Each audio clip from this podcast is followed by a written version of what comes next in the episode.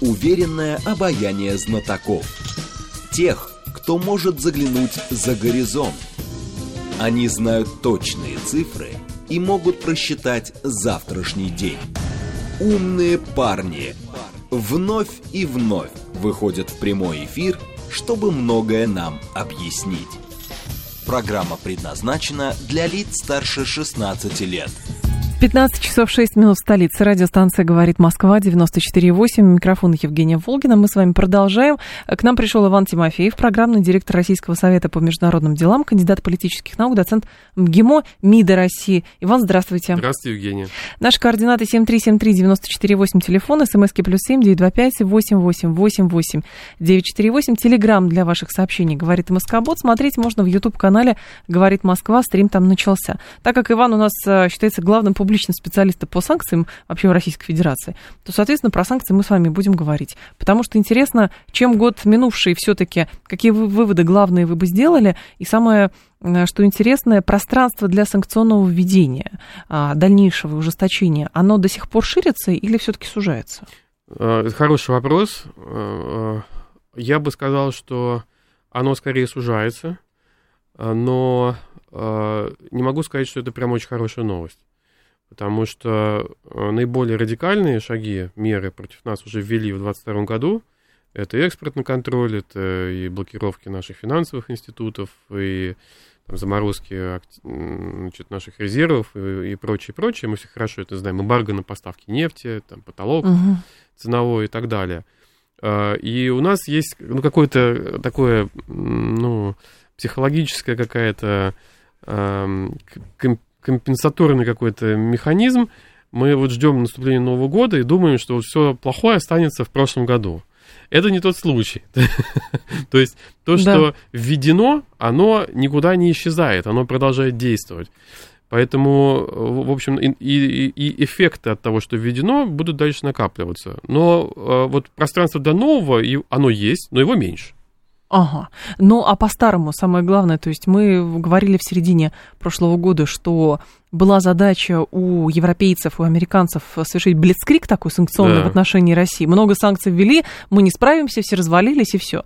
В итоге этого не вышло. И правильно ли я понимаю, что все-таки они переходят к практике э, постепенного, ну, попытаются, по крайней мере, практики постепенного удушения. То есть, окей, не через блицкрик, но все равно у вас очень много проблем будет накапливаться. Да, ну они так и говорят об этом и на, на уровне, так сказать, публичном и непубличном.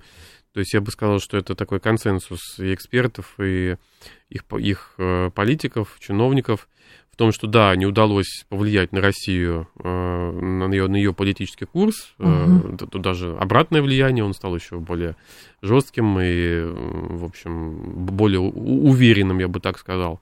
Но ущерб есть, и они этим ущербом легитимируют правильность своей политики. Э, и в США, и в ЕС. Э, и э, да, исходит из того, что этот ущерб будет накапливаться, и накопление этого ущерба рано или поздно, когда непонятно, но может привести к каким-то более негативным, радикальным последствиям для России. То есть пока количество и ждут, когда перейдет в качество. И ждут, когда перейдет в качество, при этом не знают, когда это произойдет, но считают, что какой-то удобный случай наверняка представится, и, в общем, тогда можно будет, что называется, отыграться. У нас есть а, довольно распространенная точка зрения, что постепенно экономика России под воздействием санкций, вообще сама страна, а, будет иранизироваться от слова Иран, но не слова ирония, и будет что-то между Ираном, Северной Кореей и прочее. Это к вопросу как раз именно о влиянии санкций на экономику. Есть ли здесь какие-то похожие процессы? Ну, есть, нет? Э, э, есть, хотя нужно с очень большой осторожностью сравнение проводить. Э, Все-таки у нас экономика отличается и от иранской, и тем более от северокорейской. Но о чем говорит иранский опыт, он нам, наверное, ближе, по, крайней мере, в сравнении с Северной угу. Кореей. Он говорит о том, что четыре десятилетия жизни под санкциями тормозят экономику и вредят ей, но, в общем, мы видим, что в целом ряде отраслей Иран добился впечатляющих очень результатов. И в ракетостроении, и э, кое-где в машиностроении, и сельское хозяйство вообще создали с нуля фактически, и так далее. У России гораздо более внушительные заделы, и промышленные, и научные, и компетентностные, и так далее. Вопрос в их угу. управлении, вопрос в том, что последние 30 лет э, мы встраивались в глобальную экономику, наша экономика просто была другой. Она, она базировалась на предпосылке о том, что мы часть вот этого глобального мира. Сейчас мы этой частью перестаем быть, уже фактически перестали. Вот, этот процесс необратимый, нам придется жить э, с такой суверенной экономикой, учиться этому, потому что раньше мы говорили об этом на словах, угу. как о желаемом неком сценарии, сейчас нам придется это все реализовывать. Но вот опыт Ирана показывает, э, что да, это возможно, и более того, возможно, в общем-то, достигать определенных результатов. Хотя, конечно, э, скажем так, ну, это будет совершенно другая экономика и, и возможно, другой образ жизни, и, возможно, другое, другие, другие модели потребления, то есть многое изменится. На, наш слушатель спрашивает, а думают ли западные благодетели о последствиях для самих себя? Их аналитики как-то высказываются об этом а, или же нет? Ну, они высказываются, и палитра мнений там на самом деле разная. Есть э, одна точка зрения, что э, их западная экономика, ЕС, и США в целом достаточно внушительно, у нее большой запас прочности, там, да, сколько можно спекулировать об их долге большом американском uh-huh. плане, но американцы контролируют практически все ключевые технологии. Они держат их в своих руках, да, то есть запас э, прочности в этом плане у США очень большой, и э, плотность экономики очень большая, емкость рынка очень uh-huh. большая и так далее. То есть действительно проблем там много, и проблемы, связанные с инфляцией, проблемы, связанные с долгом, Э, проблемы, э, связанные э, там, где-то локально с неравенством, где-то с какими-то тупиками, дисбалансами, но они исходят из того, что сам масштаб их экономики позволит им все это преодолевать. И более того, там гипотеза, ну, имеющая под собой основание, что для вот тех стран, которые мы считаем там, потенциальными революционерами на международной арене, Китай, Индия и так далее, так вот там, на Западе, считают, что они для них – Э, для этих стран привлекательны, потому uh-huh. что, там, ну, смотрите, индийская диаспора и там российско- индийско-американские экономические отношения очень, так сказать, э, плотные, там, американо-китайские отношения экономические, несмотря на все противоречия, несмотря на вот эту всю геополитику, они тоже очень плотные, поэтому о разрыве этого Запада и не Запада пока речь не идет, и, в общем, западники э, говорят нам, России. Вот смотрите, вы вроде как изгой, да, а остальные, кого вы считаете своими э, союзниками, вот они как бы все равно э, с нами. Но на самом деле это, конечно, где-то лукавство, где-то иллюзия, потому что... Там манипуляций еще очень там, много. Да, потому что действительно э, там проблемы нарастают. И если мы вспомним Британскую империю э, начала 20 века, она тоже контролировала огромное количество технологий, она тоже была во главе, это был гегемон, это вообще, ну, Англия для того времени, это, да. это просто, да, это просто, можно сказать, все. Вот. А что произошло спустя каких-то 50 лет? Э, Англия превратилась в Великобританию в державу, ну, немножко такую ну, не сверхдержаву, мягко скажем. Периферийную. Ну, не, не совсем периферийную, все-таки они до сих пор э, пытаются держаться, что называется, молодцом, они до сих пор там ядерная держава, угу. они в числе великих держав. Да, они постоянно член Совета Безопасности, у них достаточно большой ВВП, и там, то есть многие вещи при них. Но тем, чем они были еще сто лет назад, они, конечно, уже не являются, и давно. А каковы признаки а, того, что а, возможности для политики именно санкционного давления а, в целях достижения своих политических, экономических целей, она конечна, и это не безграничный потенциал. Ну, он, он, э, всякий процесс имеет свои ограничения, и это касается и санкций. Вот мы, мы говорили, э, так сказать, э, под занавес 2022 года, угу. что да, можно, допустим, тот же экспортный контроль дальше расширять. То есть сейчас уже там запрещены поставки оборудования, э, там ряда технологий в Россию и так далее. Список это широк. И дальше теоретически можно запрещать, э, там, ну, как мы говорим, жвачку, э, там, шоколадки и так далее. Но чем дальше, чем шире, тем проще эти товары, тем, тем быстрее мы и проще нам их производить самим, либо покупать в других частях мира. То есть газировку мы и сами можем, я, я знаю это, слава богу, сами можем там делать и разливать, да. Угу. Вот, то есть я еще раз говорю, что как бы вот эти все, все основные неприятные вещи были сделаны уже в прошлом году. И проблема даже не столько в том, что новые будут появляться, а в том, что вот старые будут продолжать действовать. А, хорошо, но вот Брюссель, который ускорил работу над десятым пакетом антироссийских санкций, СМИ об этом написали. Угу. В Евросоюзе хотят принять новый пакет перед запланированным на начало февраля саммитом Украины-Евросоюз в Киеве. И а, с точки зрения влияния на Российскую Федерацию санкций американских и европейских, а, ко всем мы адаптировались. И вот этот десятый пакет, ну это что-то символичное? Ну, во-первых, хотят э, э, в Брюсселе и не только отметить годовщину начала СВО. Да. В кавычках отметить, то есть это символически такой будет э, значит, годовщина, угу. и понятно, что конфликт будет продолжаться, что он долгосрочный. Ну, естественно, все это будет обставлено таким информационным шумом, пафосом где-то и так далее. естественно, санкционный пакет, я, я уверен, будет принят вот годов... где-то возле годовщины, да, что пока вот мы показываем нашу решимость там бороться и так далее, сдерживать. Но поэтому еще 300 физлиц мы туда добавим. Ну, то есть, ну, да, так. то есть в десятом пакете там постараются сделать что-то, ну, э, более или менее заметное. То есть, да, расширят список заблокированных лиц, это приложение 1 к 269 регламенту э, ЕС 2014 э, года. Я думаю, что где-то экспортный контроль увеличится, я думаю, что там какие-то, может быть, появятся э, там, какие-то новые э, ограничения в отношении наших системообразующих предприятий. Угу. Но, строго говоря, там каким-то, каких-то шоковых воздействий я не ожидаю от этого пакета. Да, конечно, там по вступит 5 февраля эмбарго, оно уже закреплено по нефтепродуктам. Я думаю, что в 10 пакете мы как раз увидим правовой механизм по потолку ценовому на нефтепродукты, потому что на нефти они закреплены в предыдущем пакете, а на да, нефтепродукты еще нет. Февраля. Угу. То есть вот этим всем можно будет десятый пакет наполнить. То есть. Слушатель наш спрашивает, это уже говорит, это не, уже не санкции, а военные действия в сфере экономики. В чем разница между санкциями и, соответственно, ограничениями, которые можно трактовать уже как э, военные действия агрессивные? Ну, э, санкции это инструмент принуждения во внешней политике, это инструмент давления, выкручивания рук, если угу. простыми, простыми по-простому говорить, это инструмент подрыва потенциала страны мишени, но не военным путем. Да, то есть, ну, грубо говоря, есть прецеденты в истории, когда на санкции, когда санкции, скажем так, э, ускоряли наступление военного конфликта. Ну, например, накануне э, декабря 1941 года атаки на Перл-Харбор, незадолго американцы резко ужесточили ограничения в отношении Японии, в частности, эмбарго на нефть было. Ну и угу. японцы это воспринимали как еще один признак того, что вот надо...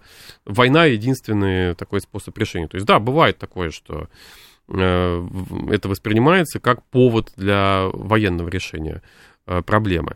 Э, но я не думаю, что вот именно в наших отношениях с НАТО и там, с Америкой, с той же санкции, Э, с нашей стороны послужат причиной для каких-то военных действий против этих государств. Да? То есть угу. я бы не исключал сценарий эскалации такой, э, и, но, но на Западе и в США, прежде всего, все-таки очень боятся сценария этой эскалации, потому что есть ядерный фактор, и вот тут уже, если они потеряют контроль над этой эскалацией, они этого боятся, то, в общем, будет плохо всем.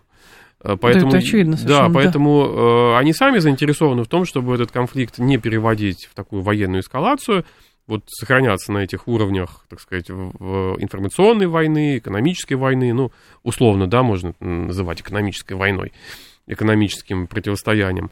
Вот, ну, а мы будем адаптироваться, и другого пути у нас нет. Возможности оспаривания введения санкций, насколько эти инструменты сейчас действенны? Потому что многие как раз отмечают, что, слушайте, ну, какой-нибудь арбитраж-то европейский остался, но можно... Подать-то можно все что угодно. Не факт, конечно, что это возымеет какой-то эффект. Мало действенным. Я, я специально изучал этот вопрос. Мы собирали базы данных по э, искам наших э, юридических лиц угу. и физических лиц. Э, вот, и до СВО статистика была у нас такая, что ну, практически все наши иски оканчивались безрезультатно. Мы смотрели на иранские иски еще, мы смотрели на там, ряд других исков, там, ну, где-то условно говоря, на, до СВО э, где-то 2 из 10 э, приносили успех. Да. В целом, да, не, не, если не брать Россию. Ну, то есть относительно маленький процент, 20%. Э, но если, если смотреть российские кейсы, то я бы там больших перспектив оспаривания там, в суде ЕС, допустим, не видел.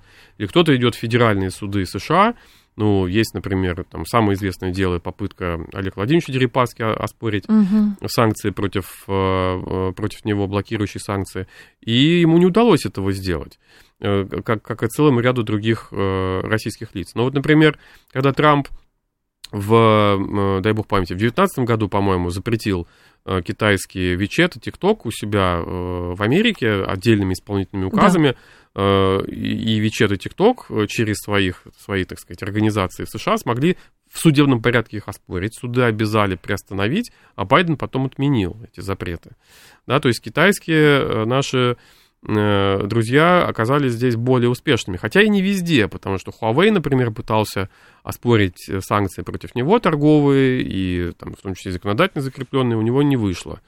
Но вот у и TikTok получилось. Ну, Там- потому что там смена президента еще была, скорее всего. И плюс э, к Трампу настроенность со стороны э, институтов э, власти Соединенных Штатов была определенная. Поэтому Ну, здесь без политики не обошлось. И, и да, и нет, и да, и нет. Просто эти указы по Вичату, ТикТоку, ну, всем было понятно, что они, ну, совсем одиозные, да. Мгм. Ну, это уж совсем просто такое, такой популизм ужасный. И Байден их отменил, понимая, что это, ну, себе дороже. Но общий курс на сдерживание Китая там сохраняется. То есть э, не нужно э, это воспринимать как какой-то разворот в отношении Китая.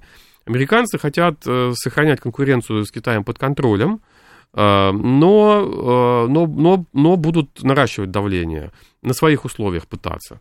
Но в Пекине тоже люди опытные, тертые, называется. И ждать умеют. И ждать умеют, да. А к вопросу о, э, том, что ситуация вокруг санкций против Российской Федерации, а, многие как раз трактовали еще как возможность для России обратить как бы политически, геополитически это себе на пользу, привлекая другие государства, которые считаются более мощными даже контрагентами Штатов и Европейского Союза, но опасаясь как раз, глядя на то, что происходит с Российской Федерацией в отношении там, собственности России да, и денег, а получается, мы следующие могут быть, можем быть. Ну да, то есть в теории это, это правильно, да, и так, так и надо делать. Там саудиты, те же самые китайцы. Да, э, и, и с Китаем, и с Индией, Индией, да. и, и со, со многими другими странами э, нужно э, выстраивать эти отношения, другого пути нет.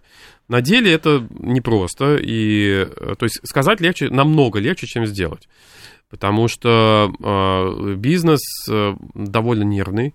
Мгм. Там, допустим, если вы берете, там, ну, условно, индийскую компа- контрагента X, э, он говорит, да, мое правительство не присоединилось к санкциям, но, э, ну и что, мне же никто не звонит из Дели, не приказывает мне Ну с да. вами работать. Мое право, а не обязанность. А я вот не хочу подставляться, и э, там, я не знаю, будет меня преследовать американский Минюс, не будет, мне нужно тратиться на экспертизу и так далее. Мне проще просто как бы с вами не работать. Либо они это как манипуляцию используют. Хорошо, да, ну вот вы все поняли, такие риски у меня, ну и цена будет вот такая, скидка ваша будет там 80% условно. Да, мы хотим так. Да, мы хотим так, но видите, цена, вот это ваша цена за риск. Скажите спасибо, что вообще покупаем. То есть такие вещи тоже есть. А у И- нас есть инструменты с этим работать? Ну как, э, у нас э, и- и- нам приходится к этому приспосабливаться, то есть где-то нам приходится действительно идти на уступки и делать скидки и так далее. Но с другой стороны, все-таки в ряде э, товарных позиций Росси- роль российских поставок очень высока. Ну, я Мгм. имею в виду прежде всего энергоносители. И сейчас условия действительно очень выгодной работы с нами. То есть, да, можно сколько угодно там ломаться, как го- го- говорят, говоря по-простому, и вставать в позу, э, но э, выгода свои результаты, что называется, приносит. И потихонечку мы видим и новых производителей на нашем рынке, и новых Мгм. поставщиков, и, э, в общем, потихонечку прорастают эти корни новых связей. Э, Это потребует времени, компетенций, но, в общем, вода камень точит. То есть российский рынок и вообще российский потенциал, он оказывается все-таки привлекательным Ну, конечно. для Да, других конечно. Тут, тут нам самим очень большую работу нужно э, у себя дома сдел- делать, да. Ну, на- набил оскомину там понятие инвестиционного климата, ну да, все равно нужно над ним работать, потому что инвестор из Китая, он не отличается от инвестора из США, ему тоже нужны прозрачные правила игры, ему тоже э, хочется как, как- как- ну, как, какой-то эффективной работы, ему тоже хочется подготовленных кадров, и так далее. То есть я не могу сказать, что у нас ничего не делается в лучшую сторону в этом отношении, но работа еще не початый край. То есть если мы хотим привлечь более сложного инвестора, а там китайский инвестор, он условно более сложный, если мы хотим какие-то рынки там найти, это еще сложнее. Uh-huh. Да, попасть на рынок Китая гораздо сложнее, чем попасть на тот же американский рынок. Э, хотя американский рынок сложный, то это нужно очень много, начиная от языка и понимания вообще, как, чем люди живут. У нас не все готовы этим заморачиваться условно. Это правда. До знания законов и правоприменительной практики и так далее. Гигантская работа. А, интересен еще момент, это попытка изъятия замороженных золотовалютных резервов наших. Генеральная ассамблея была принята в конце прошлого года, но наносит рекомендательный характер, где говорят, мы рекомендуем изъять, а потом покрыть там этим, например, какие-то затраты на Украину, ну, условно. А, механизмы есть ли реальные сейчас у европейцев, а, чтобы эти деньги изъять официально? Ну, не только у европейцев, я бы брал вот эти 50 стран инициаторов санкций против России, Э, ну вот то, то что э, там продвинули э, через Генеральную, Генеральную Ассамблею, это, конечно, Филькина грамотно с точки зрения легитимации всего этого дела. То есть легитимации от лица международного сообщества нет. То есть от лица ООН, потому что нет резолюции Совета Безопасности ООН. Да. Поэтому, когда наши дипломаты говорят, что этот документ ничтожен, они, в общем, с международной правовой точки зрения правы. Но Э, страны, вот эти инициаторы, 50, там почти 50 стран, они э, это будут делать, создавая э, в своем национальном праве соответствующие правовые механизмы. Вот первой стала Канада.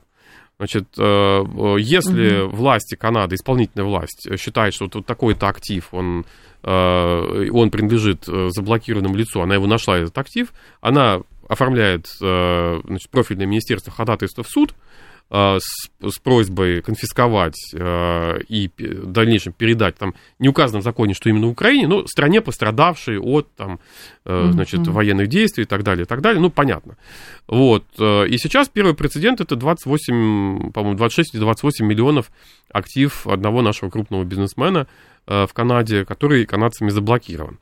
Значит, э, такая работа над таким правовым механизмом полным ходом в США идет, и там есть консенсус э, президента и Конгресса по этому вопросу. В принципе, контуры этого механизма уже сейчас должны быть приняты в рамках эм, оборонного бюджета, то есть он уже вот-вот, что называется, будет, но посмотрим на практику правоприменительную. А в Евросоюзе тоже об этом, что называется, большевики много говорят. Ну вот эстонцы там что-то предложили, ну, да. Еврокомиссия их ну, поддержала. Ну, да, ну то есть в, в европейском праве этого пока нет, то есть нет регламента ЕС, нет решения Совета ЕС, нету этого пока. И, э, ну, появятся, скорее всего. И, но есть застрельщики, вот есть доброходы такие, которые говорят, ну, вот мы сейчас в своем праве это отработаем, uh-huh. а дальше это будет таким бенчмарком. То есть, там, Эстония объявила, что там сколько-то 20 миллионов э, российских активов, э, ну, не бог весь что, но вот они хотят показать, что вот они задают рамку, да, что они первые. Ну, хорошо, а не получится ли что как раз э, другие контрагенты, которые хранят очень много денег да. Э, и вкладываются как раз в западную экономику, э, ну, то есть одно за другим пойдет по цепочке. Они будут опасаться не то, что в будущем вкладывать, но а, в этом же задействованном процессе не просто какое-то правительство да. и наши деньги. Это же какие-то инвестиционные дома, это какие-то банки. Конечно, недвижимость. И про... недвижимость. Это, любые активы, любые активы. И вот помните фильм «Бриллиантовая рука»? Да. Значит, Сеня Горбунков, Семен Семенович, на его месте мог быть я. Да? Э, ну, конечно, значит, что, что нам пытаются объяснить, точнее, им пытаются объяснить западные партнеры, что вы не бойтесь, вот это, это только русские такие, это отдельный такой случай. Вас мы не тронем. А вас мы не тронем, с вами будет все хорошо. Но, допустим, китайские друзья, у которых есть тайваньская проблема, у которых есть вообще растущие проблемы с э, Западом, не, не такие острые пока, но тем не менее. Э, конечно, задумываются, и саудиты задумываются, и многие другие. Иван Тимофеев с нами, программный директор Российского совета по международным делам, кандидат политических наук, доцент МГИМО. Новости продолжим. Уверенное обаяние знатоков.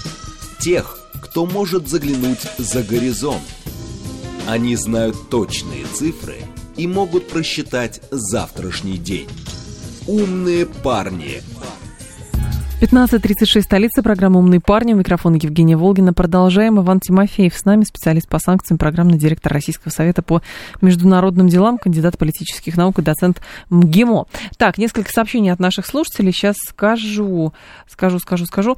А, так, Запад изымает 300-400 миллиардов, потеряет активы на 500 в нашей стране. И этого мало, будет нанесен удар по инвестиционной активности, и результаты тоже непредсказуемы. А самое главное, как из этого будут выкручиваться частные крупные институты с Уолл-стрит, а, значит, куда вложены эти деньги?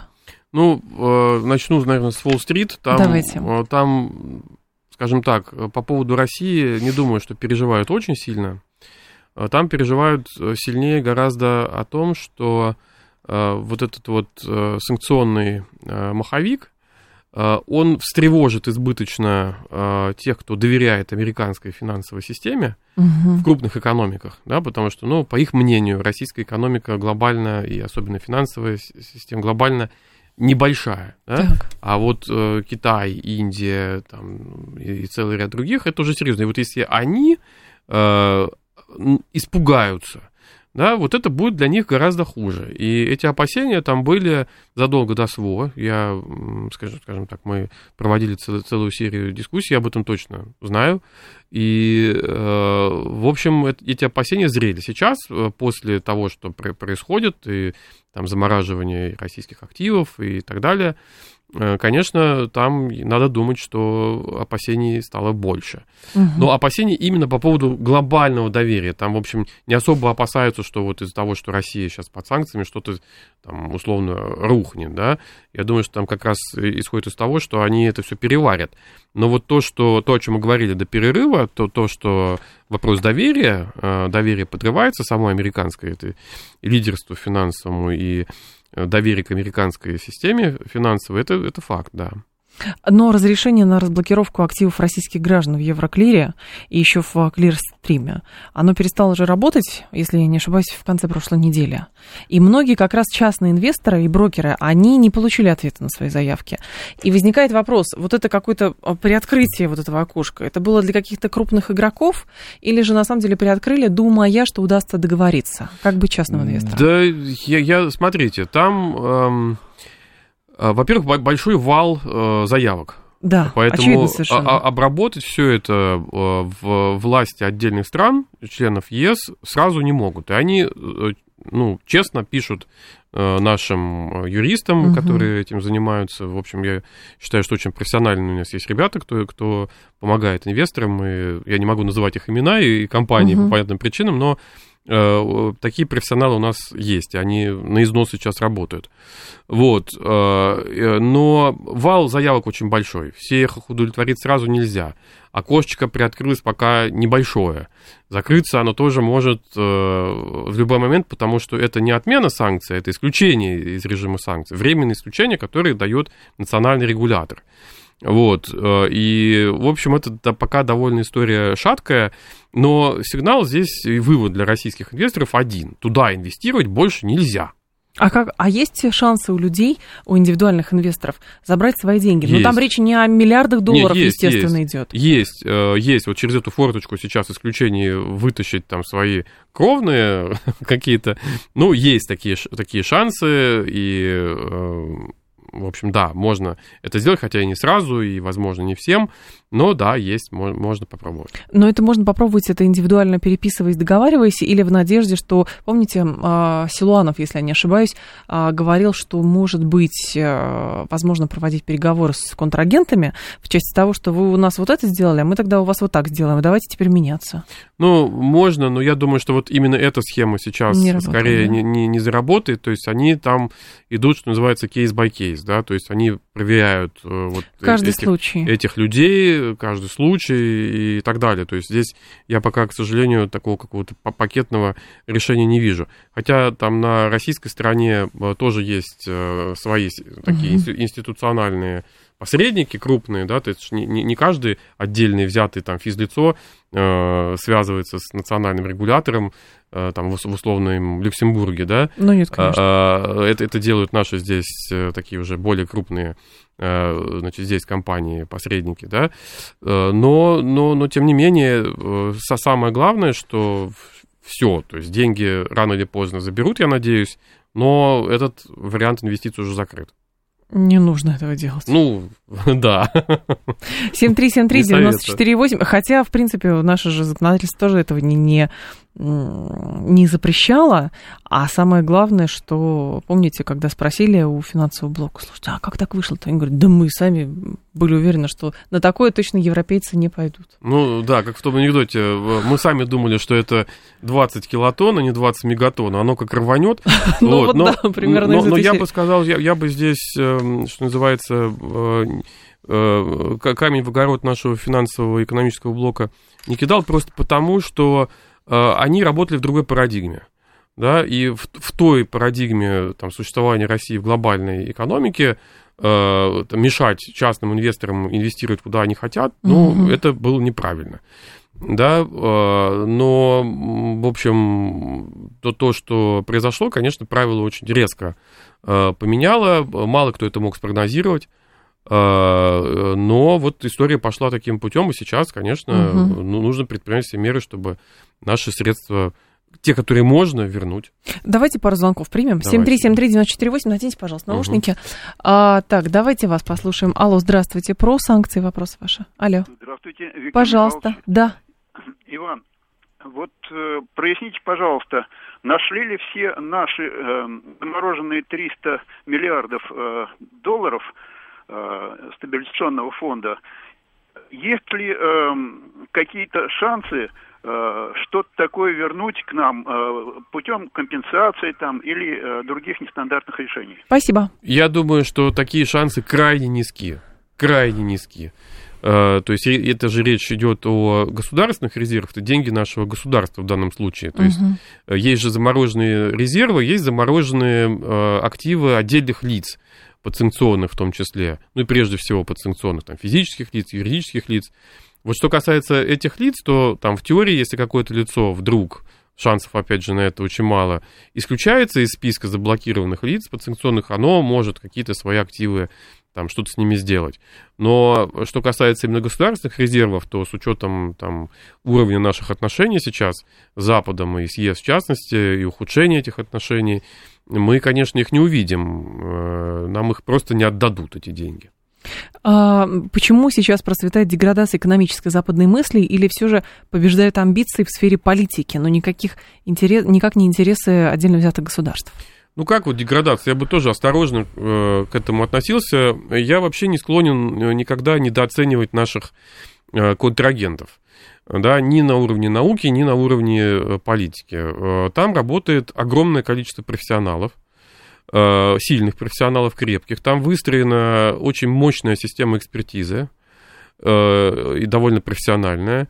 Э, особенно по вот каким-то конкретным вопросам, да, по вопросам там анализа конкретных mm-hmm. вещей, да, отдельных сфер. Конечно, по стратегическим вопросам есть ну, просто пределы нашего понимания того, что будет происходить. Ну, возвращаясь к вопросу, можно ли было предсказать, э, что, э, значит, в начале 2022 года произойдет соответственно, такое резкое обрушение наших отношений с Западом. Но если мы посмотрим публикации 2021 года, то, в общем, подавляющее большинство говорило о том, что этого не произойдет. И у нас, и за рубежом, обосновывая это совершенно, так сказать, рационально. Логически, Л- да. Логически, да. Но, тем не менее, политика э, – это дело такое сложная история, да, в истории часто происходят такие вещи непредсказуемые. И, и задним числом хорошо говорить, что вот вы должны были предсказать, вот вы должны были знать, и эти камни летят и в наш огород, и в американские.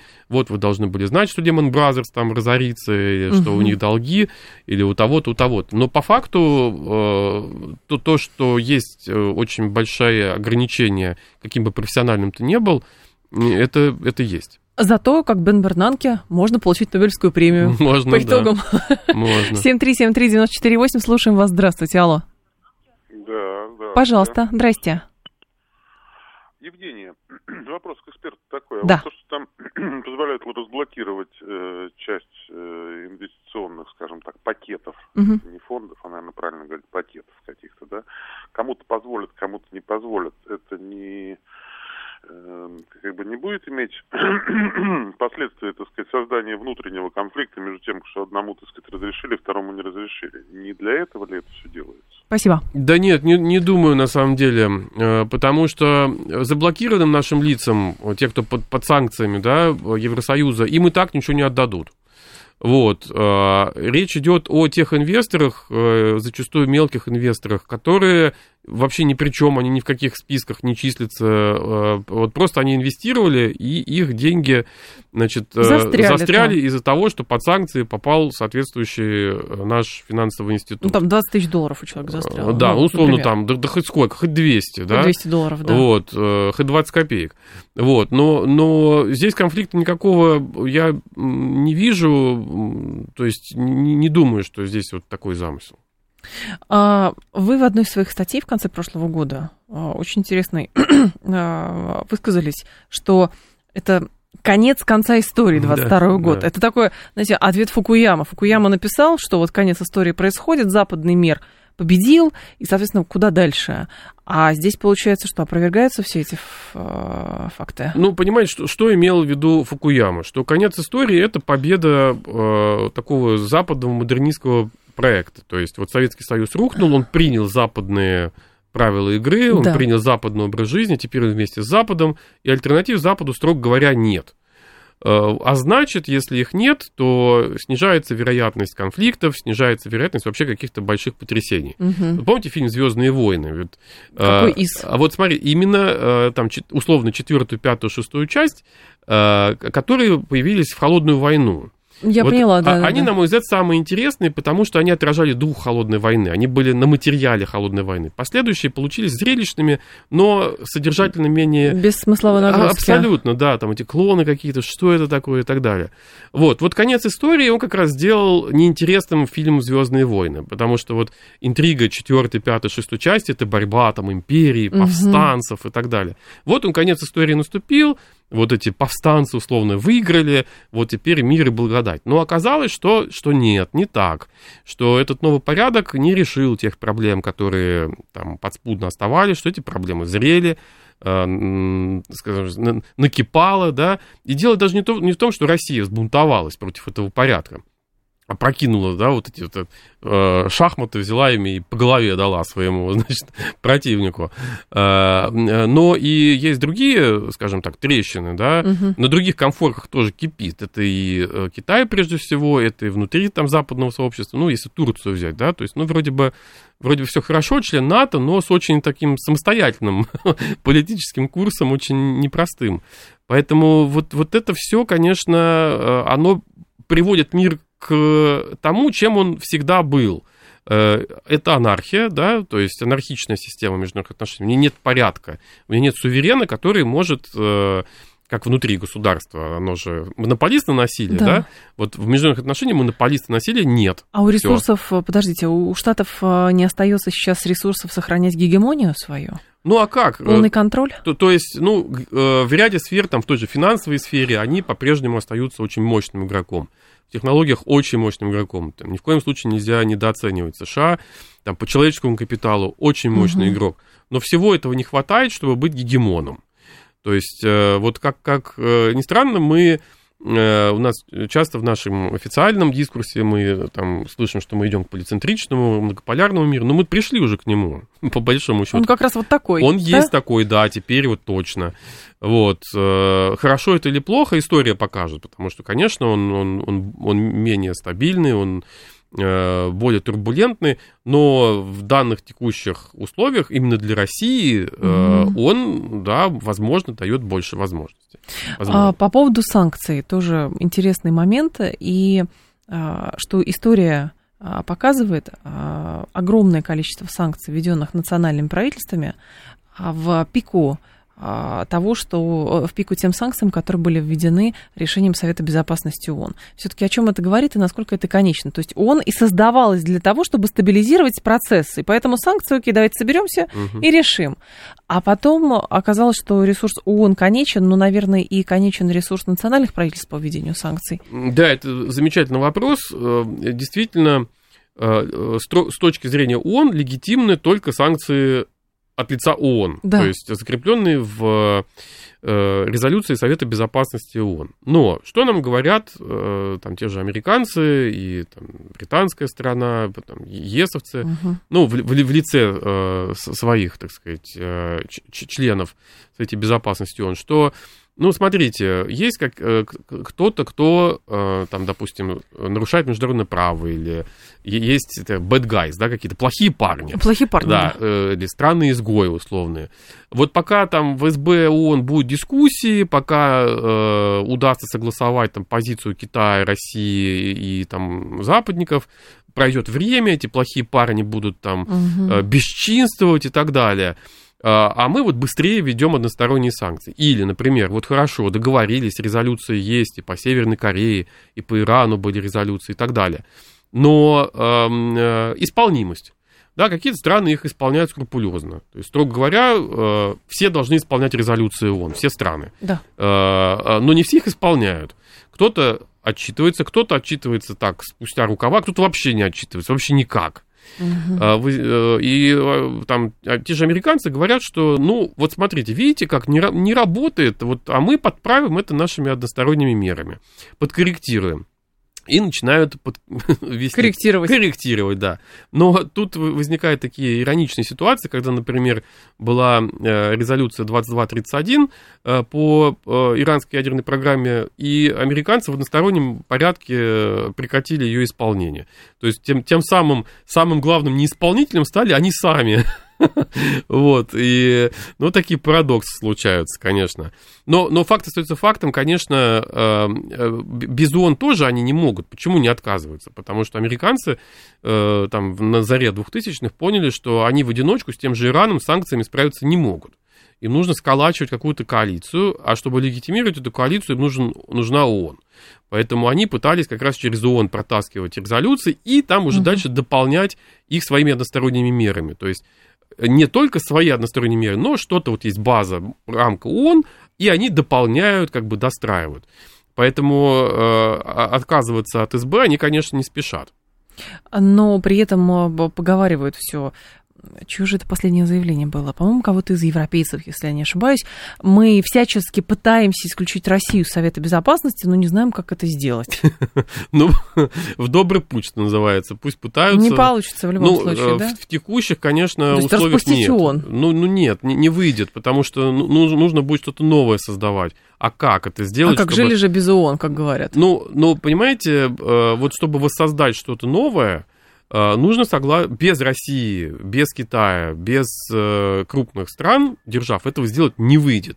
То есть можно сделать некое там сообщество демократии, то, что не хотят, угу. но легитимности ООН у этого сообщества демократии не будет. Это как, э, по-моему, в последней статье Киссинджер написал в «Спектейторе», что yeah. большая недооценка стран современного руководства США а функции России как глобального стабилизатора между Западом и Азией. Ну, в общем, да, да, ну вот э, есть такое, это правда. 7373948, давайте вас успеем послушать. Здравствуйте, алло. Пожалуйста, Добрый слушаем день. вас. Здравствуйте. Добрый день, Вадим Подмосковье. Да, Вадим. Ну вот, учитывая многолетний опыт конфискации всяческих разных иранских, там, афганских и так далее, исторический опыт э, конфискации активов, не если это вот откат э, от каких-то западных структур нашим, нашим финансовым структурам? Спасибо. Да, да я не, не, не думаю. То есть, да, действительно, есть вот эта практика, и иранские замораживали а, активы, и Э, там северокорейские и, и, и многие другие. И также сейчас э, заморозили российские, что-то будут конфисковывать, и угу. по, появляться правовые механизмы, которых раньше не было. И конфисковывать, я думаю, будут, будут массово. И, к сожалению, этот процесс необратим. Нам нужно, вот, э, во-первых, думать, что, чем мы будем отвечать на это, но понимать, что мы этих денег э, в обозримой перспективе не получим, если получим вообще. А насколько серьезно влияет на политические и экономические процессы по всему миру как раз э, расшатывание со стороны стран Запада в угоду ну, некой моральной подоплеки а, институтов защиты прав собственности? Ну, для них это большая проблема, и опять же, вот как мы говорили, они как бы моргают своим ну, инвесторам, да. говорят, слушайте, ну не, пс, пс, это типа... Вот У вас же не красный российский паспорт, поэтому нормально все. Да, с фотографией российского лидера, да, на обложке, вот, но, э, но э, а, а с вами мы будем по-другому работать. Но, допустим, э, с учетом, например, наших китайских друзей, я думаю, что это не, не совсем убеждает, то есть они активно работают с Западом, там много uh-huh. китайских инвестиций, они не хотят уходить, и там в Китае в самом разные мнения вообще на этот счет существуют, там есть там Global, там, условно Chinese, да, которые э, хотят работать в этом глобальном мире, есть э, элиты более настроены на Э, скажем так, э, на, на, на суверенитет, угу. да, вот, то есть тоже разные мнения, там дискуссия идет э, и, и прочее, но это сигнал такой довольно мощный, неприятный сигнал. Иван Тимофеев был с нами, программный директор Российского совета по международным делам, кандидат политических наук, доцент ГИМО. А, спасибо большое, Иван, ждем вас снова. Спасибо, Евгений. Далее, инфо... нет, анатомия Москвы, потом информационный выпуск. До понедельника с вами прощаюсь, всем хороших выходных.